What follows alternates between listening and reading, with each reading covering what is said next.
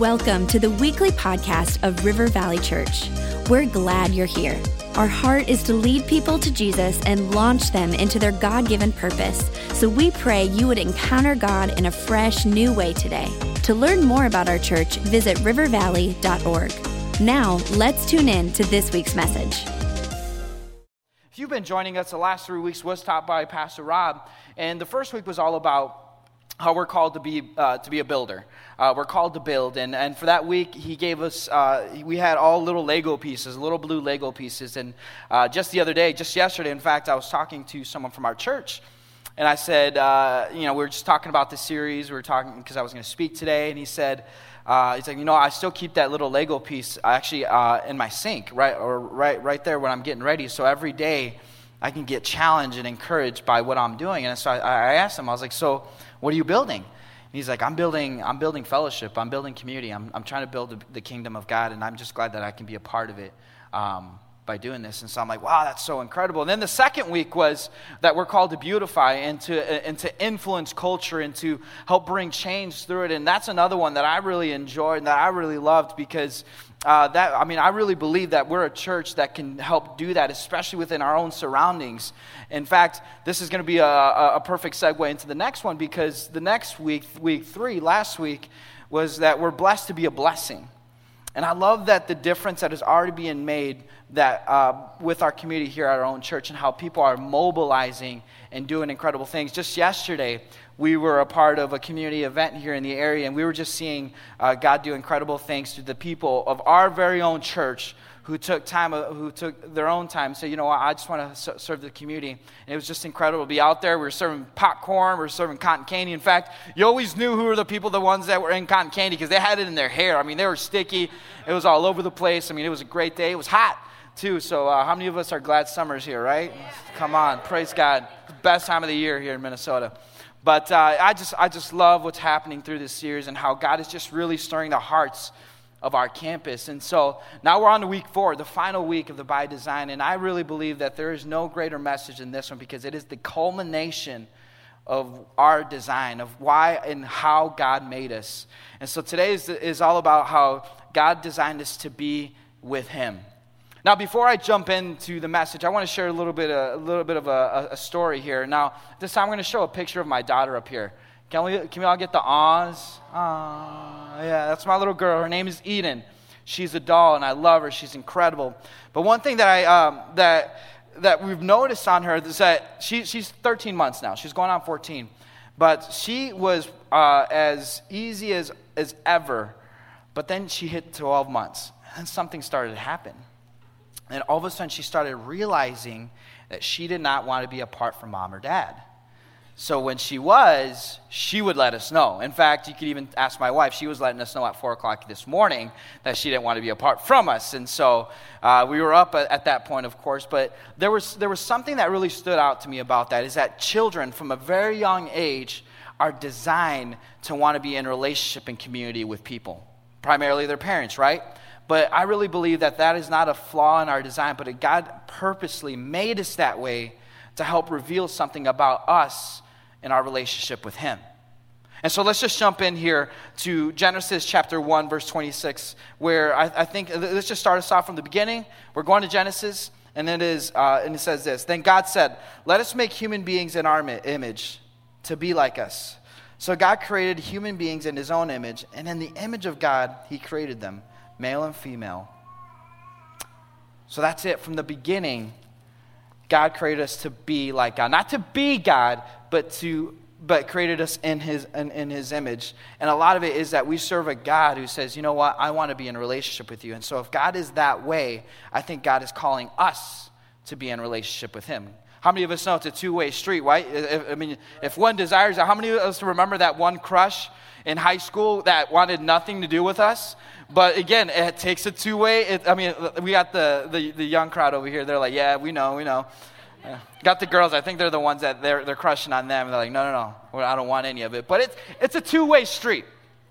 It's a two-way street. In order, in order, in order to have relationship, it's got to be, it's got to be given, and it's also got to be received. And so, uh, I just love that we serve a God who's not somewhere distant, who's not somewhere so far off, but instead wants to draw us near and wants to draw us close. And to me, I think, man, what an honor that is that we serve a heavenly Father who says that to us, who invites us to us. I mean, he makes it evident in our children that that is the way that he's created us to be, to be in relationship with him. So we're designed for this. We're made for this. We're designed for relationship. Genesis chapter 2, verse 18, it says, Then the Lord God said, It is not good for the man to be alone. I will make a helper who is just right for him. Guys in the room, how many are, are happy that God made a helper, or your spouse, your significant other? Amen. Dave's like, Amen, amen. It's so true. so true, especially at 4 o'clock in the morning when my wife got up to be with our daughter and, and not me. So. But seriously, I mean, I think of that again. Not only did God say, "Okay, I want you to be in relationship with me," but also I want you to be in relationship with people. So again, if you if you are, if you call River Valley Church your home and you're not in community with us yet, I encourage you be in community with us because there is something that is strong and that's something that is edifying when we can rally together as believers. And I also think that only helps our our, our, our relationship with God. So draw in, draw close. We're a family here. So going back to Genesis. If you're familiar with the story, you're familiar with, uh, with Adam and Eve. And if you're not, let me, let me set some context here. So, Adam and Eve were the first people that were created, and, and it was man and it was woman. And, and, and God just did incredible things. He set out an incredible setting for them, the Garden of Eden. And uh, it was incredible. And the one thing that God said to them is like, okay, this is all for you here. Enjoy it all, except that one thing. Don't go near this tree. Don't enjoy, don't enjoy that tree. Stay away from that. If you take of it, it's not going to be good. So, of course, like many of us here today, if somebody says don't take of it, like, oh, I wonder what, if there's anything good out of it. So I'm going to go investigate this. Well, their investigation led to something very destructive. See, before sin, before Adam and Eve were disobedient, there was unity and there was harmony. There was great relationship. But then when they fell into the sin, there was great. Uh, the devil at that point separated man and God and put a wedge in their relationship. In fact, he put shame into their hearts. So after, man, after a man sins, God comes looking for them. So after Adam and Eve sins, they come looking for him and say, Hey, where are you guys at? Where are you? And what did they do? They run away. Because something in them, all of a sudden, their sin drew them away from a relationship. It drew them away from their Creator, from their Heavenly Father. And notice here, some, there's a difference here. That is not our design. Because if you notice at first, before sin even came into the picture, we were in great harmony and unity with the Heavenly Father. How many, how many people in this room like a, a good chick flick? Anyone? Ladies? I expect the ladies. Yeah, I mean, up here, like, yeah, absolutely. I love I love the chick flicks. Uh, well, I'm, I'm, kind of indifferent. Pastor Dave last service, he was really excited about the chick flicks. I don't know, maybe he got embarrassed or something, but uh, but I enjoy them from time to time. Of course, I'm, I'm married to Tasha. Tasha loves that good stuff. I know the Bachelor's coming up, Bachelorette, so she's probably going to be watching, but I, I, I don't understand it. But whatever. But if you notice a lot of these love stories, it usually has this sort of like kind of structure, this narrative a little bit. So it starts with boy meets girl, boy loses girl, and then boy is in pursuit and tries to get girls back, right? I mean, usually that's usually how it ends up. Some movies kind of deviate from that a little bit, but usually that's how it breaks down. Now, in the same way, I think of this is actually very applicable to this whole story.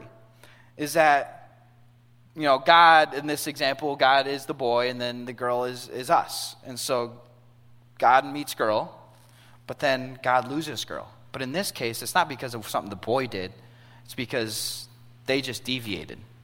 They left. But then God says, you know what? I want to try to redeem that, and I'm going to be in pursuit of it. And so that's the story, I think, of the Bible, where God is just this constant pursuit of people to say, you know what? I want to restore what we had. I want to restore what was lost. I want to bring back what is actually your design, what you were made for.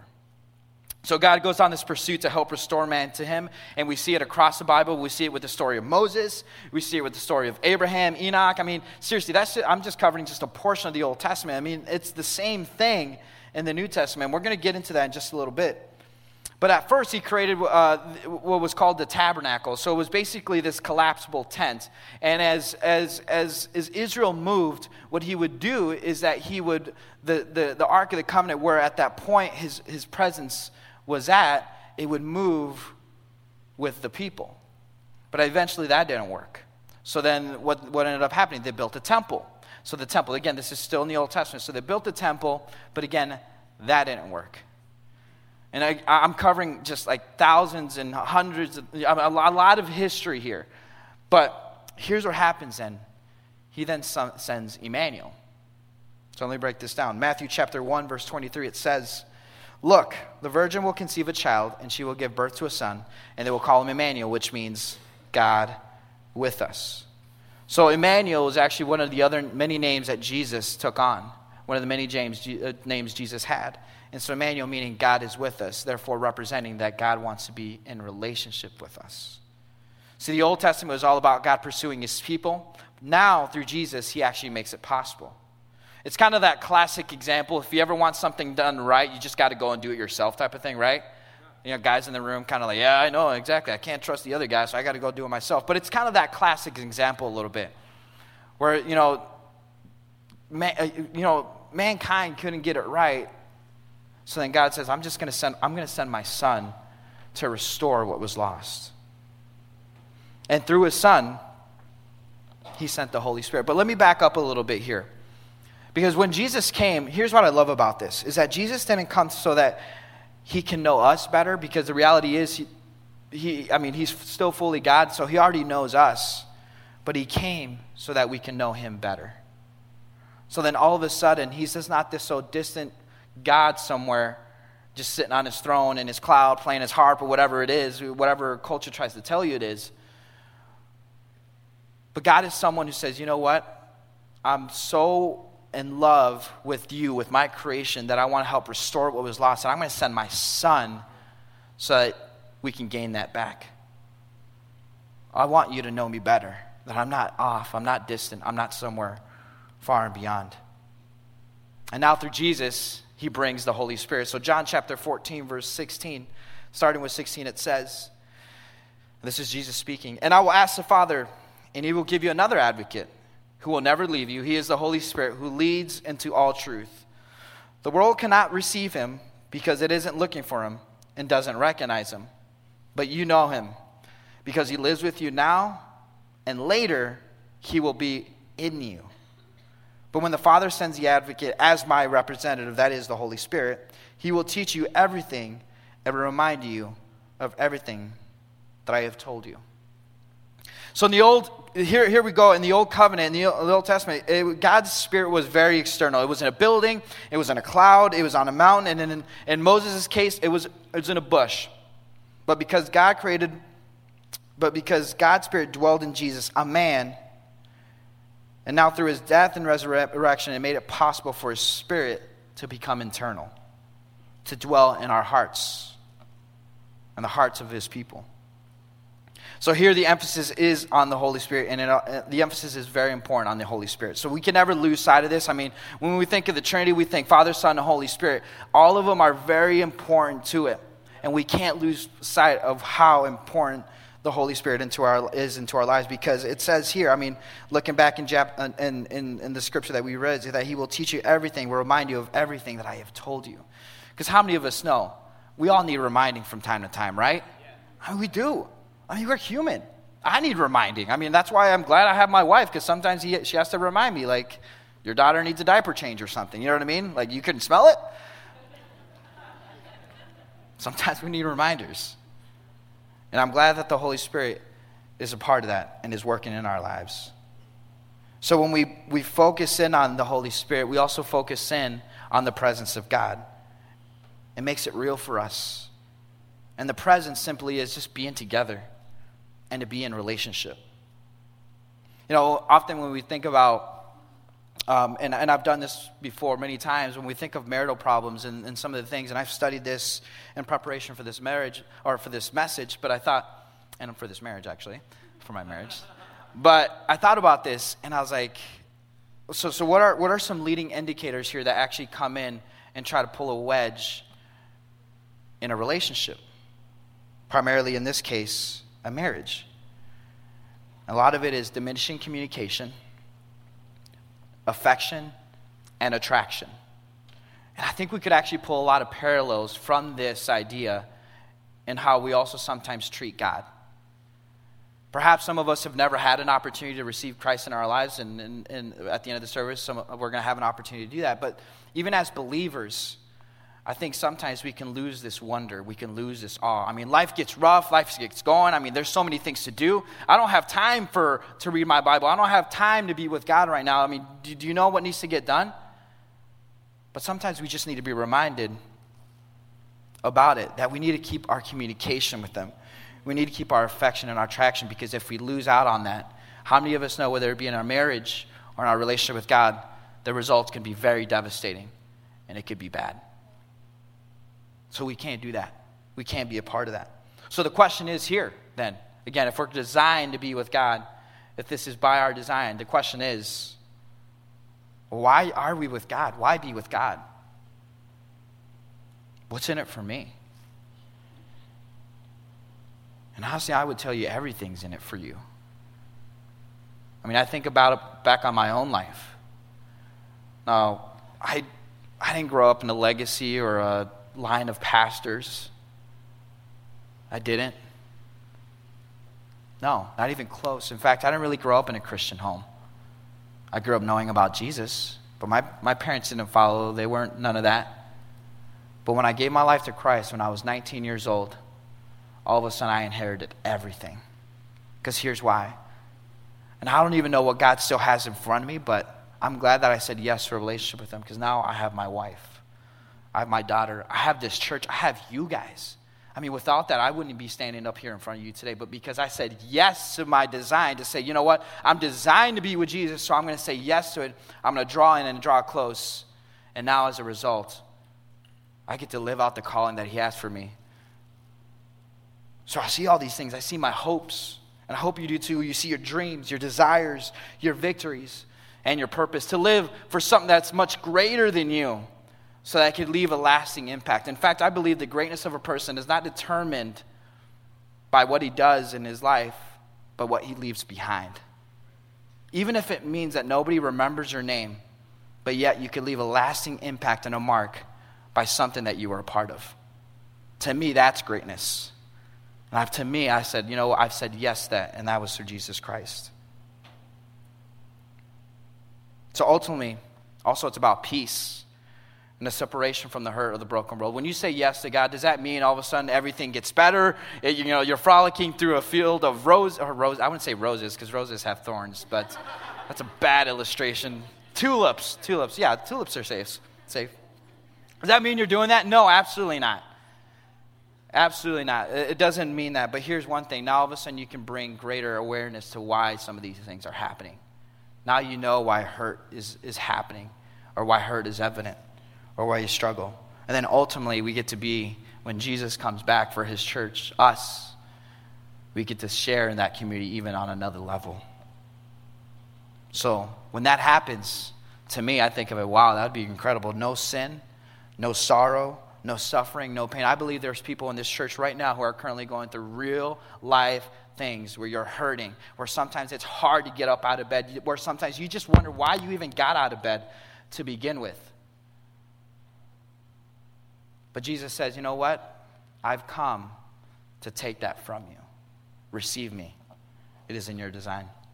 Psalm chapter 16, verse 11, it says, You will show me the way of life, granting me the joy of your presence and the pleasures of living with you forever. The joy of your presence. You know, when I think about it too, I didn't mention this last service, but you know, the word says the joy of the Lord is our strength. And so, when you're asking for strength, when you're asking for God to help you through something, are you first and foremost finding the joy in being in His presence? The joy is your strength. The joy will get you through. God isn't a genie who says, just here, here am I. What do you need me to do now? Get three wishes. No, God is not like that. He's better than that. But instead, He says, you know what? Find the joy in me, and I can get you through what you're going. Uh, a few years back, IKEA did a, uh, a, a, a, fun thing. Uh, it was around the holidays, so they did one of those kind of like uh, just research things for commercials and stuff. And one thing that they did was uh, this was over in Spain, but they asked 10 families, and each kid in their families, they asked them to write two letters. One to Santa, or in their case, it's called uh, Los Tres Reyes. I speak Spanish, so I could say it. The Three Kings, their equivalent of, of Santa. But, uh, and then the other one, and then the other letter was to their parents.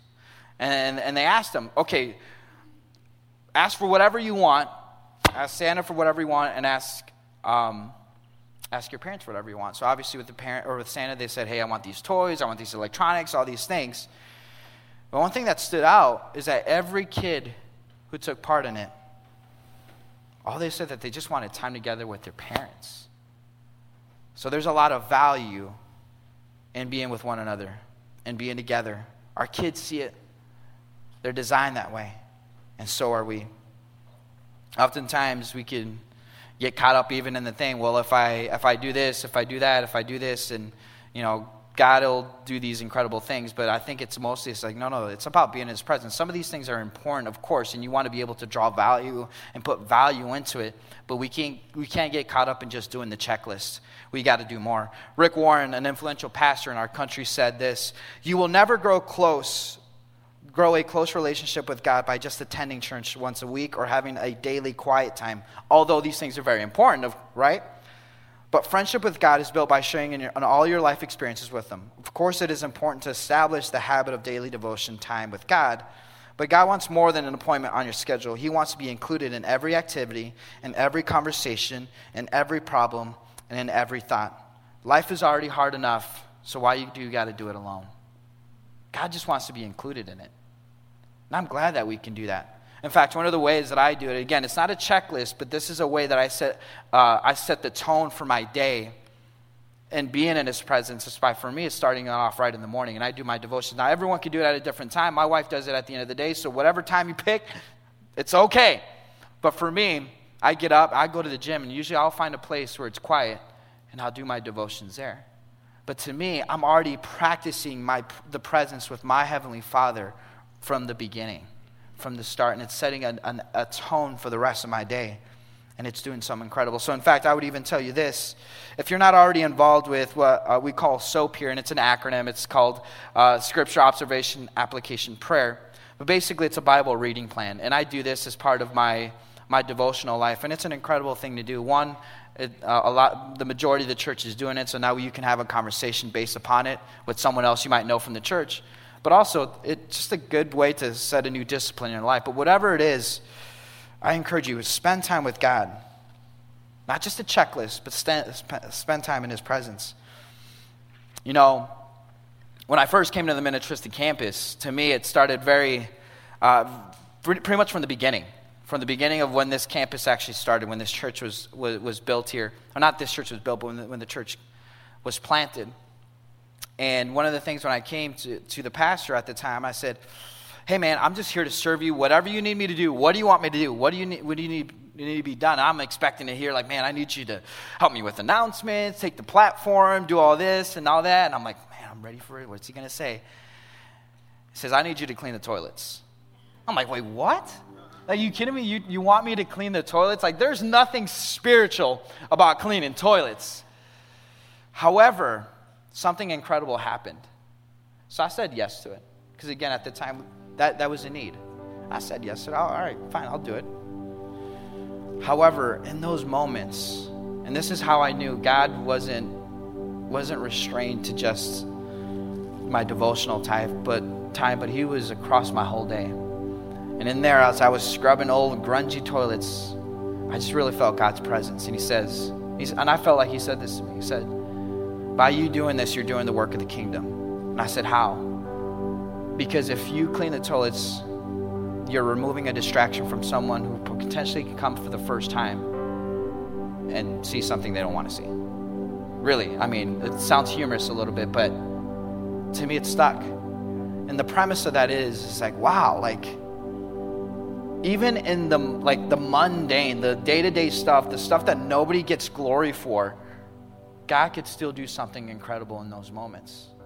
God could still show up in my heart, and still in that dirty, grimy bathroom, God surrounded me and said, You're still on mission. You're on, and you're doing what I've called you to do. And praise God for that. Some people call it a test, some people call it this or that. I'm just glad I passed it, I guess, right? But here's the thing this should never be an excuse for our desire for, for a relationship with God. Never. Because He's already pursuing you. He's not so this guy who's distant in this far off land, but instead He's called you. And He asks you to believe. So we can receive this all in one of three ways. The non believer could say, I don't know that we actually serve a God or that there is a God who would want to be that involved in your life.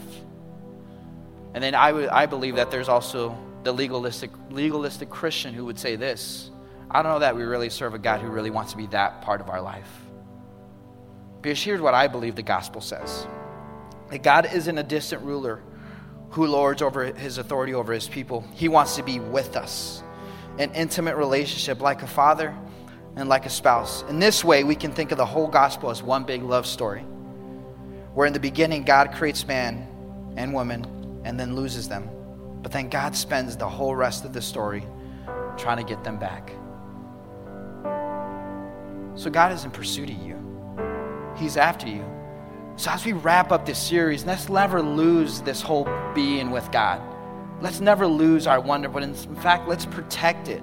Let's guard it because, as you can tell, you, you saw with Adam and Eve, there's an enemy who's trying to draw you away from that and pull you from what you were created to be, from what you were designed to be. See, religion it's funny because people think of church, they usually think religion. Ah, I don't I want to be a part of religion. But here's what religion says. And religion invites you to know about God. But I believe a, a relationship with God invites you to be with God. And that's what it's all about. So we started with Genesis. I think it's only fitting that we end with Revelation, the final book of the Bible. In Revelations 3:20 it says, "Look, I stand at the door and knock. If you hear my voice, Open the door, and I will come in. He says, I stand at the door and knock. Will you answer it? Will you answer it? Will you answer it? I'm knocking.